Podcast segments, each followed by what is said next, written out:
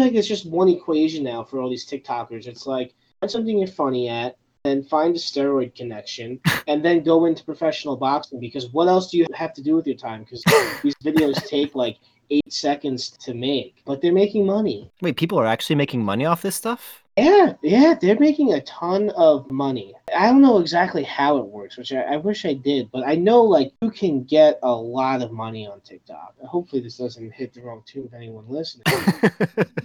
like I have a few friends, and I'm happy for them. They seem happy, and it's a great thing to do. But they'll start doing these like at-home workouts, right? No. And I'll be like, "That's great for you," and then a couple weeks in, you'll see this milkshake kind of like appear on screen, oh. and it's a ah. Beachbody milkshake. And then that milkshake next, the, you know, the next couple videos gets closer, and it gets closer, and it gets closer, and then all of a sudden they're like doing these dances with this milkshake, and they're like, you know, they're they're they're doing these jumping jacks and they're like trying to sell this milkshake. They're like, oh, join my group, join my personal trainer group. And I'm like, weren't you just a medical assistant like two or three weeks ago? I'm super happy that you're working out, but like, I'm not about to like join your fitness journey when you were two to three weeks in and you were just a medical assistant. That's like me like saying like, all right, well, I watched Good Will Hunting a lot. I've read some good books on psychology. Come join me in my meditative counseling. It's like it doesn't work like that. Welcome to the Kevin. Just like one last note on this, but like I had like a coworker one time, and you know she's very, very great at what she does, has uh, very legitimate degrees. And we're talking, and, and she's just like, you know, I'm thinking about going and becoming an entrepreneur, oh. entrepreneur, entrepreneur, entrepreneur, entrepreneur. But her background is like I believed her. I'm like, okay, she's got a very legitimate degree. Maybe she's gonna like start her own like consultative business and something. I'm like, that's awesome. She's like, yeah, I'm gonna get my own website.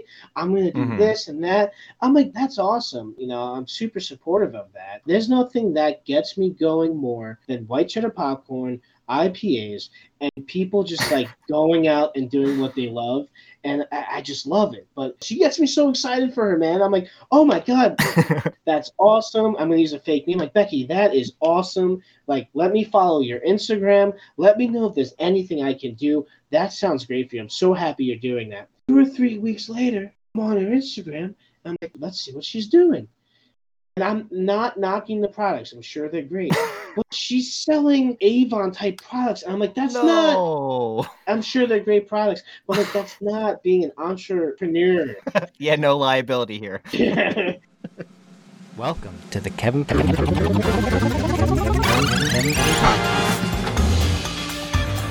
Kevin. Kevin. Kevin. Kevin. Kevin. Welcome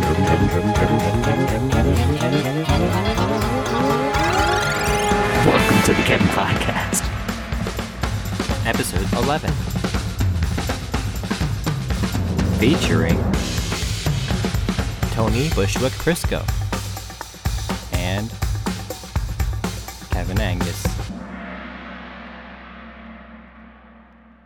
Whenever I get the chance to connect with someone that I was a resident assistant with, feel like that's just like fraternity across everybody that like if you're even doesn't I mean you were like resident assistants together in the same building. Yep.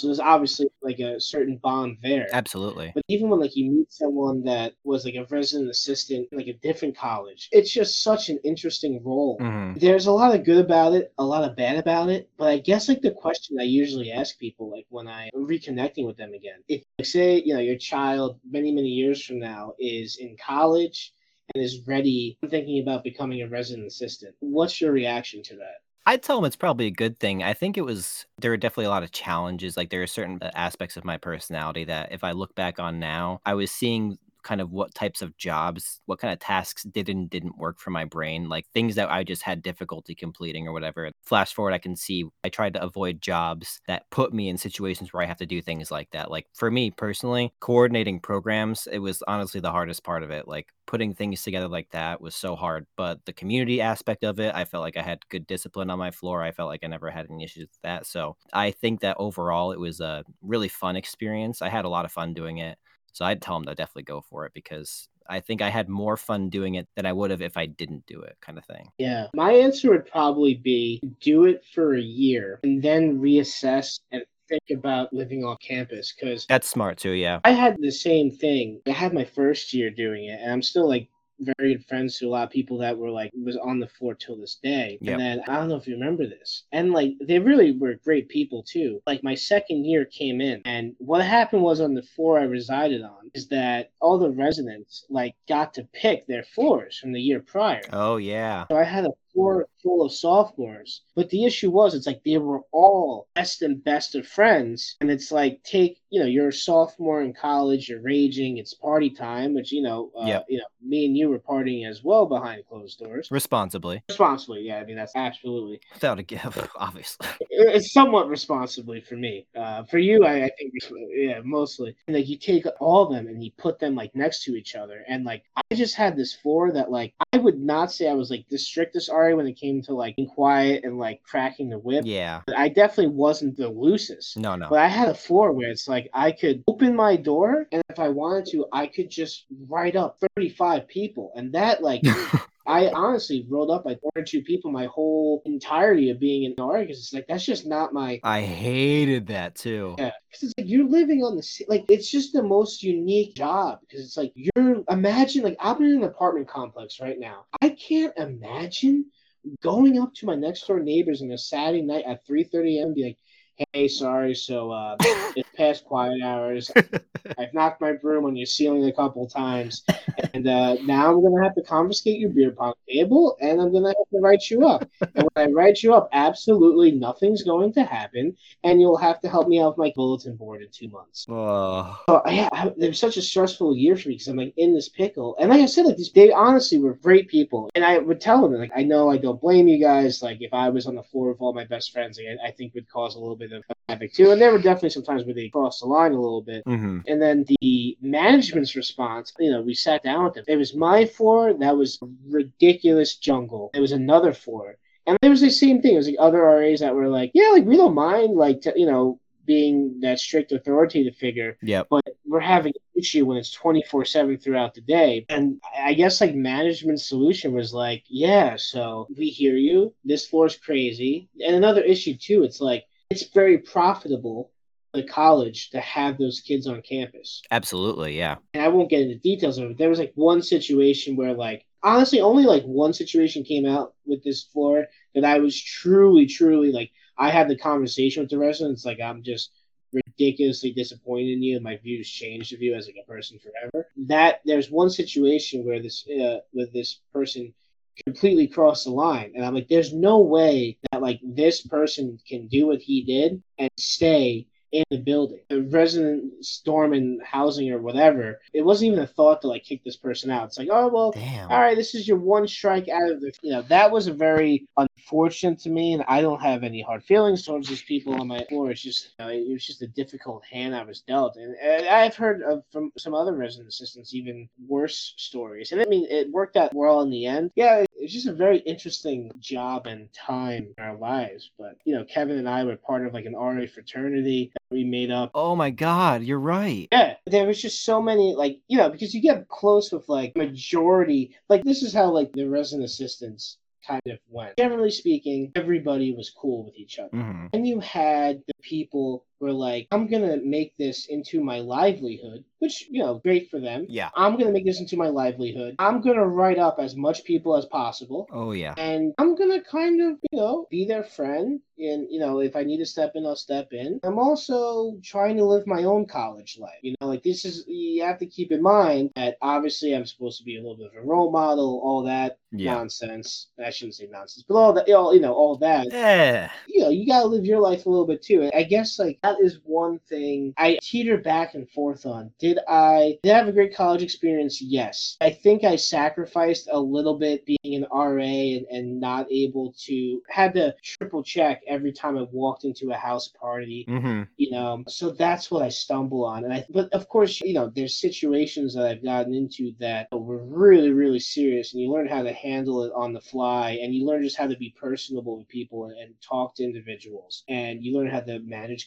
conflicts so you know there's great communication skills built there Um, but I think kind of with like the bad and good, you know, that's why like I feel like if I had a child, my answer would be do it for a year, but you know, for the rest of it, definitely, you know, live a little bit of your college experience. Technically, I mean, that's actually what I ended up doing because I was only there for a year and a half, you know, before I transferred. So I did end up doing that same thing. So I think that I probably would add a similar caveat. And I feel like I definitely I hit it well. Like I tried to put on this air, like I felt like I appeared like I would uphold rules, but I definitely looked the other way more often than not, just because it was a lot of work to write someone up. And that's what I would literally tell them like, if I have to come back again, it is so much work for me to do to write you up. I really, really don't want to do it.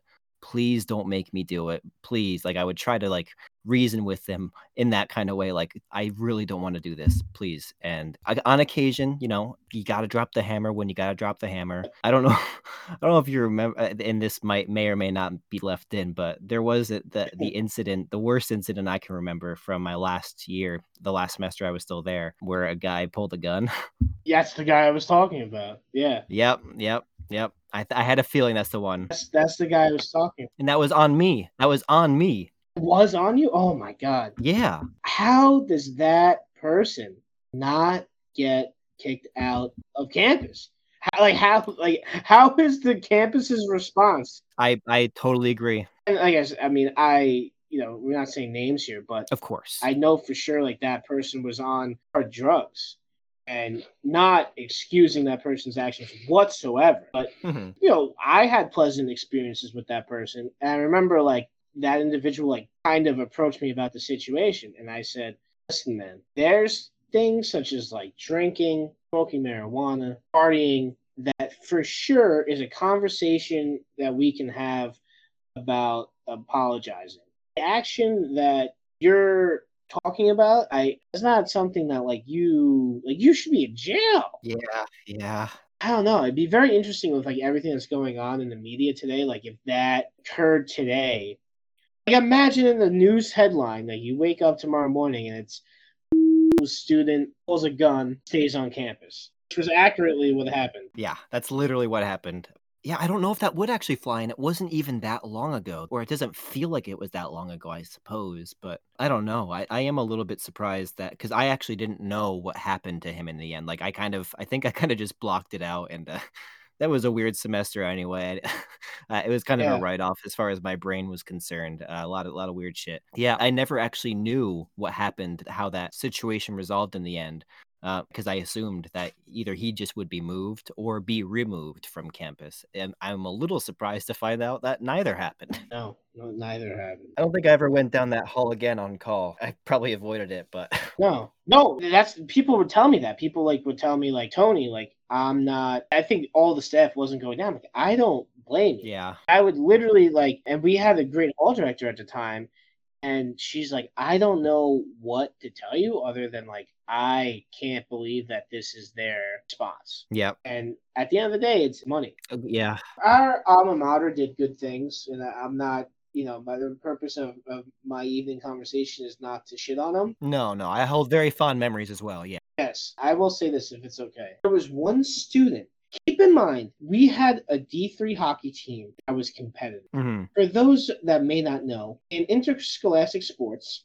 there's D1. D1 are those individuals that have a very good chance of going pro. There's D2, most famously, We Are Marshall, I believe, is it was a D2 school. Have you ever seen that movie? good athletes. Maybe one or two may sneak in from Division Two and become a solid pro. Mm-hmm. Then you have D3, which, you know, great athletes are there, of course, but very, very, very, very unlikely they're going to become a pro. Our college was good at hockey. I go to all the games, etc. Mm-hmm. Semester or two, plus or minus this situation, a student sent out an email, and he was like doing sports writing or journalism or something, to the other hockey coaches in their division and asked for an opinion about hockey coach and interactions they've had with them and all he said in the email, and I'm gonna butcher this a little bit because my dictionary is not as good as Kevin's, but it was something like, like, and he said it very professionally. He's like, please note that these opinions don't have to be favorable, meaning that like, oh, like tell me the situation for what it was. Yeah, it may have been a different word than favorable, but I think like that's the kind of what the gist of it was tried to kick this kid off campus. What? Like you can look this up. Yeah, yeah, I will. Very legitimate. This happened. So I remember when this occurred, and there was another organization that is for like students' rights, just heard of this situation and stepped in and like fought for the student. hmm When this happened, remember I'm like friend slash coworker had a fucking gun pulled on him. The student not only was like the student not like you'd think like okay one year suspension or never show up to school. He not he was still there. He was still there at the salad bar the next fucking day. And this guy hmm sent this email, and that's the response you're going to have. So, like again, our alma mater does do some things correct, but when it came to a couple situations, they didn't handle it correctly. And all I'm going to Mm. say is, and you know, this is actually going to be uh, considered the conspiracy podcast for the Kevin podcast. Just kidding. but all I'm saying is, trace the money, trace the money, trace how much the hockey team brings into the community. Mm. Trace how much that kid was paying in residence. You are listening to the Kevin Podcast. I never imagined myself working in an office. I never imagined myself doing the stuff I'm doing right now. But I've definitely accepted kind of what you were saying uh, to an extent where since we're comfortable, like we know that we have the money right now, I work the job that I have so that I can afford to do certain things that I like to do as well. Like when I could still do it and when they were still functioning, I'd travel to New York City and do UCB improv classes you know that's like something that slowed down for sure once i had a kid but i would still do it like i still had i took additional classes even after my son was born and i was performing a ton locally like in the um, in the albany area with a team that i'd kind of organized with people that have been on the show so far. So like work definitely became for me where i don't live to work but i, I work so that i can do other things that i really enjoy doing like things that are comedy oriented because it's hard to make anything comedy related into your career without like a ton of like hard hard years where you don't get any recognition whatsoever. Like you have to really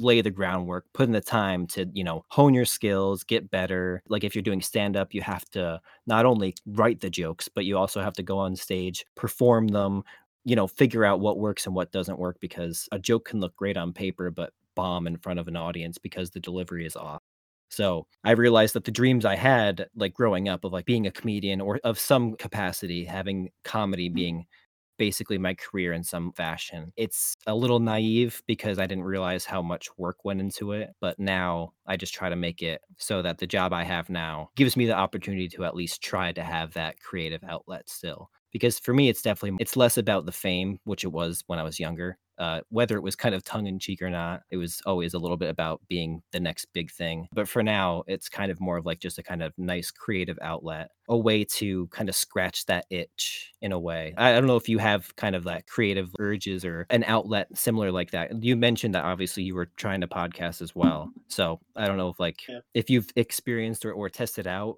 you know any kind of comedy routes i know we've kind of chatted about it but i don't know if you've you know taken the plunge or done anything like that up to this point Uh, yeah, I hear you. And I feel like for me, it's like something I've been like trying to challenge myself, and like I'm definitely not where I want to be. But like, I, I at least have taken a couple steps forward. Just like I a hundred percent agree with you. Like you need to keep those creative juices flowing. So this year, I've written out jokes. I've tried nice a couple different podcasts. I a hundred percent agree. It's like I'll tell people, and I think they're terrible. I, I, like the jokes I've written, I think they're absolutely terrible. And I'll tell people like, oh, you know, like, oh, you know, I'm thinking about like writing a joke, blah blah blah. And this is coming from me that like I am like, if there was a thousand steps, I'm not step. I'm like a half step.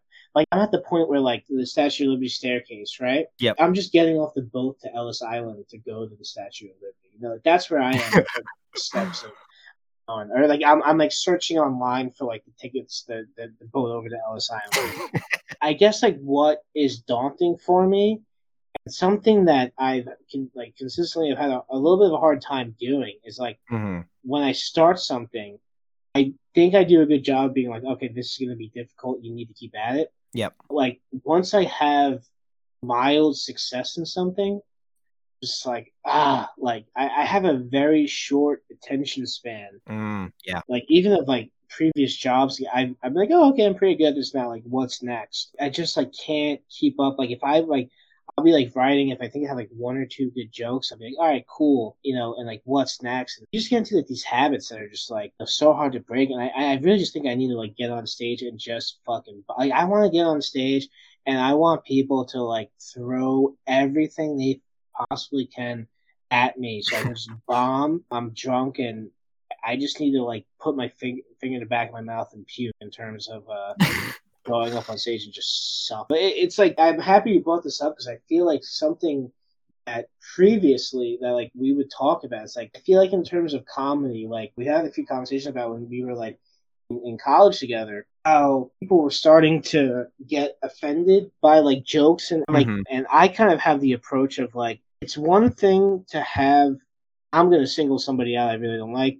It's one thing to have like a Daniel Tosh type of comedy Hmm. where he just like Yeah. it's not even well drawn out. It's not well thought about. He'll play a video and then he'll just like make a jab about like a racial stereotype, and it's like that's not like I understand why people would be upset about that. And I'm not even saying like I'm I'm writing jokes that are in that realm. Of course. What I am saying is like I think it is okay to write about things if they are well drawn out and applicable. You know, I think Bill Burr is a great representation of that. He does a good job of like it's a very creative, well drawn out joke. It's a great point because there is definitely a finesse to it. Like you can have two different comics say basically the same joke, but be totally inappropriate in one context over another. And I think it almost has to do with it's kind of like the intent behind the joke. Like, are you basically pointing out something that is genuinely funny and isn't like just kind of a targeted attack, like making fun of something in a way, like almost the spirit behind it. Like you can uh, be like a kind of a quote unquote mean spirited comic where everything you say is like slightly edgy and you hate everything, but you can still do it in a way that even if people don't agree with your message, they see the intrinsic comedic value to it. I think that there's a place for those types of jokes for sure. And maybe the, I don't know if some of the people that are doing those inappropriate jokes are just bad comedians, uh, which is totally possible. In which case, how do they get where they are? They must tap into like this weird market that some people still want, even though it's probably not like super appropriate. But for me, it's always like there are jokes that I know I probably wouldn't make, but I don't mind if other people make those jokes. You know what I mean? Like, even if it's not a joke I think I would ever write or say or leave on a podcast, it doesn't upset me if someone else can say that joke and does say it. You know what I mean? So it's a tough line. It's definitely unique for each person, but there is a right way to do it. And I think that, you know, that that's the best you can hope for is that you have good intentions. That's really what it comes down to, I suppose. Yeah, I think it's like intentions, pointing out some fallacies of society. Thank you for listening to the Kevin Podcast. I was thinking about this before we hopped on. Like, I feel like you and I have this unique friendship where it would be like, and I do feel like I have this with a lot of other Yeah. RAs in college together. That we don't talk. We don't have to necessarily talk for and a half or whatever, however long it's been years. But it's like we talk.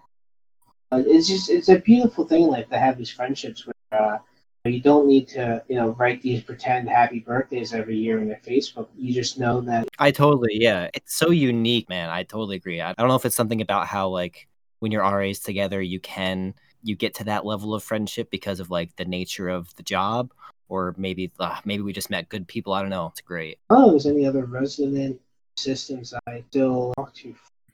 Yeah, there definitely there are a few that I would have. I wish I could have kept up with a little bit more, but definitely you. Like, I, don't even have to think twice. Like, I know that if we bumped into each other, we chat just like we are right now. Like, and the fact that we were able to start and just pick up exactly as we wa- wanted to, it just it says everything that it needs to say. Yeah. I mean, I mean, unfortunately, there was one or two that I slept with, so that would be a little awkward. Oh yeah, well, yeah, well, yeah. You know, I mean, it happens though. You know, things get a little messy.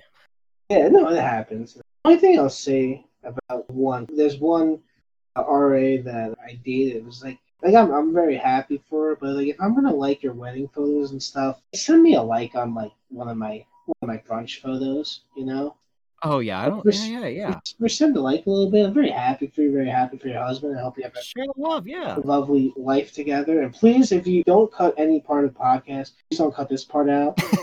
if you are listening, you know who you are. Uh, I've been very generous with my likes and my congratulations on your social media posts. And I am supporting you, and I hope you have the most beautiful life, but you have not been fair with your correspondence of likes towards my stuff. I am dating a, a, beautiful woman, and we are going on Asheville a trip together. And I think that will be a great opportunity for you to reciprocate some of that like and support I've sent your way. I just wanted to utilize this opportunity. Yeah, we'll see if my audience reach ever gets there. I mean, I. I, I hope that they're listening, and I, if they're not, you know, I mean, if they are, even remember, write in. We want to talk to you if you know who you are. Yeah, but uh, because if, if it's someone that I know, then it's then I'm right then. Yeah, no, yeah, you're right. Yeah, you're right. You're right. You're okay, then I then I know, and I I don't disagree. I mean, just share the love. I mean, yeah, you're doing well. I'm doing well. I'm so happy for you. Yeah, sure, sure. A beautiful wedding. I liked every single photo of it, and and nothing in return. Yeah, share the love. And if you're thinking I like the photo in not the most supportive and loving way, that's not accurate. Yeah, he did love it. He loved it on purpose, like purposefully. Yeah, with good intentions. I just need a little bit of that mojo my way? Because I'm killing it at like too. He's killing it. This this guy does not get enough people saying you are killing it, King, and he is. This guy, this King, he's killing it, and he needs a little affirmation. Let's just review what I did tonight. I shit on my alma mater, right? That's one. Oh yeah, killing it. I committed to I think at least two crimes. That's two. Also killing it. I admitted to having very little ethic. Three. um, I admitted to having a lot of flaws in my relationship. He's killing it. Luckily, I have a great partner that's helping me out with that. So that, that's that's at least four. So I'm killing it. This guy right here, you don't get this kind of honesty anywhere else. This guy killing it. So just fucking throw him some likes. What are you playing at? Okay. So if we could get this like highlighted. Yeah, let's get this. Let's get this clean. Yeah, yeah. Please like some of my Instagram posts. Come on. Like yours, you like mine. We can be acquaintances. Come on, please. Happy, I'm happy. Come on. It's just something I'm taking the high road, right? And I just want you to take the high road with me. That's it. Let's all go high road. It's not that hard. Not that hard. I remember being decently friends with her too. She was a nice enough person. Come on. You're you're still nice. I'm saying. I'm glad you're doing well. oh yeah, just keep killing it out there and share the love. Thanks for listening to the Kevin Podcast. Goodbye. See you.